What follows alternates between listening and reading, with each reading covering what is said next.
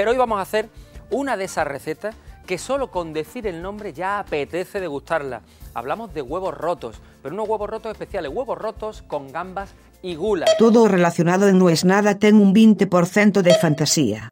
Non aceptamos queixas.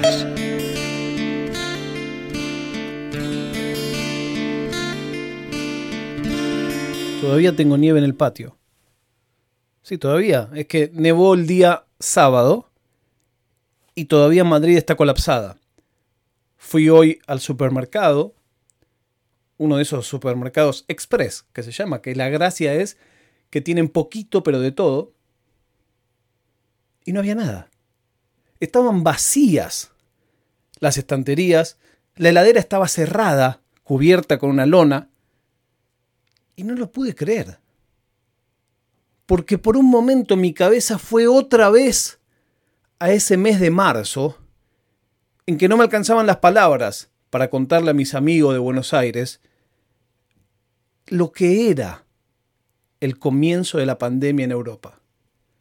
Era difícil de explicar. Decía, bueno, es una... En esa época todavía estaba el boludo de Bolsonaro con lo de la gripeciña. Y que no, bueno, es una gripe más, y todas esas pavadas. Incluso yo recuerdo haber citado un tuit de un corresponsal en Italia, cuando esto todavía era una cosa que solamente estaba en Italia y en China, explicando que no era para tanto. Por supuesto que lo borré, puse que me había equivocado tiempo después, pero el día de hoy todavía me da culpa. Digo, claro, qué prepotencia en la ignorancia que tenemos. También es un poco una expresión de deseo. Yo creo que parte del negacionismo del coronavirus esconde un deseo, esconde un miedo. Y si bien todos tenemos miedo, la manera que tienen algunos de enfrentar el miedo es negar el monstruo. No quiero hablar de, de eso. Me pregunto si habrá algún algoritmo que busca la palabra y que lo flaguea. No lo sé, ojalá que no. El asunto es que me pasa que cuando estoy con mi familia no quiero ni hablar de esos días. Porque hubo como veinte días en los que ellas no salieron de la casa. El único que salía era yo. Salía, compraba, volvía, no tocaba nada, me iba a bañar. Bueno, todos hemos pasado por eso. Y hoy, lo que al principio era como una aventura, con el pasar de los días se transformó en una memoria traumática. Y está hablando una persona que el único problema que esto le trajo es económico y de aburrimiento. Por suerte, me toco los huevos, en términos de salud a nadie de mi familia le pasó nada.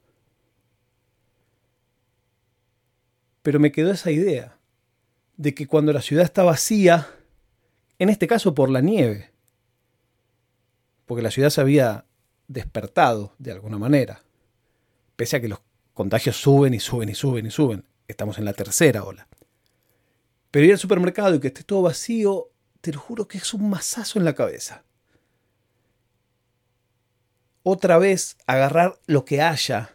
Otra vez dos patas de pollo y una hamburguesa.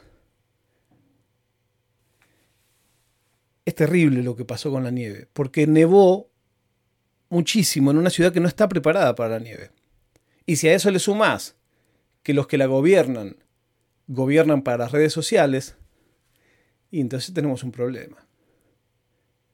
Hay muchos lugares, los barrios un poco alejados, lo que sería el conurbano, que todavía no pasó la máquina que saca nieve. A cinco días, seis días de la nevada. Como nosotros, por suerte, la oficina la tenemos en un lugar muy cheto, al otro día ya habían limpiado la calle, pero claro, limpian por donde pasa el auto. En las veredas hay unas pilas de nieve que hoy ya son negras, horribles, agua por todos lados, y mandaron a los barrenderos con palas a hacer una especie de caminos por los que vas. Y por un lado aconsejan que vayas por la vereda, para que no te lleven puestos los autos, pero por otro lado, los que saben de nieve te dicen que no hay que ir por la vereda porque te pueden caer lo que aquí se llaman los carámbanos, que son como las estalactitas. Cuando hoy me planteé que iba a hablar de esto, pensaba una cosa difícil y es la fuerza del contexto. Para mí hace seis días que no hay otro tema que la nieve.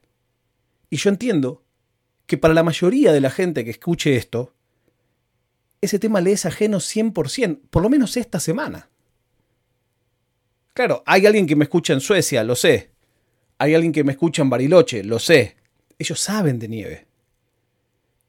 Pero para mí el tema de la nieve y esta semana, la nieve y todo lo que cortó, mi amigo que vive en la montaña que no puede bajar, la basura que teníamos seis bolsas, no, nada está preparado. Y por suerte, nosotros tenemos las botas de las leñas, las botas que, que pegamos para ir a las leñas, que son maravillosas. Porque ayer había sesenta patinadas por hora. Un montón de gente que se lastimó, porque claro, cuando la nieve, yo tampoco lo sabía, eso no lo tenía presente. Cuando pasa el tiempo de que nevó y hace mucho frío, eso se convierte en hielo. Y es peligrosísimo porque te resbalás y te la pegás. Es como que todos estos días intenté escaparle al tema, pero es un poco difícil.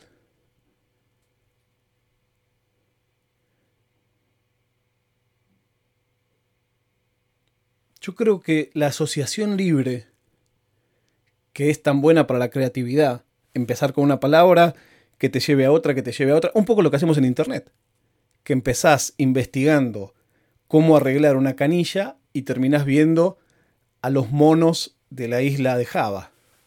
Y decís, ¿qué estoy haciendo acá? A mí no me interesa, ¿por qué llegué? Y te pasás una hora. Bueno, son cosas que suceden. Yo esta mañana me pasé una hora leyendo toda una cosa de unos chimentos de un actor que yo no conozco, que mandaba unos D M de canibalismo y de sadomaso y que todo el mundo lo tomó literal.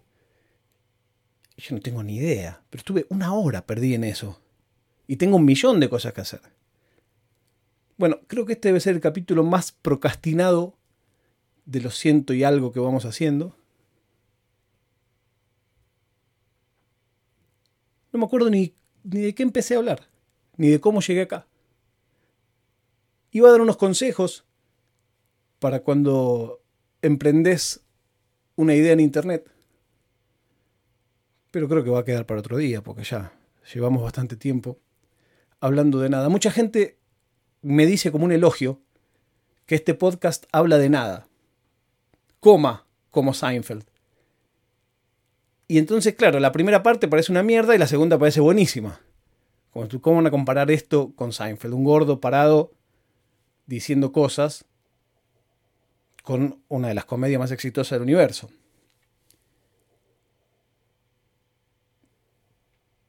Bueno, no los hago perder más tiempo.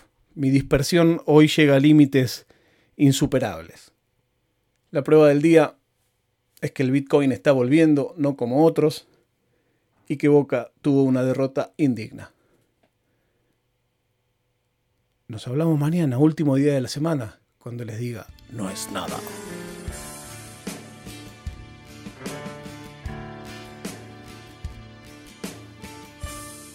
Oficina Nerd Podcast.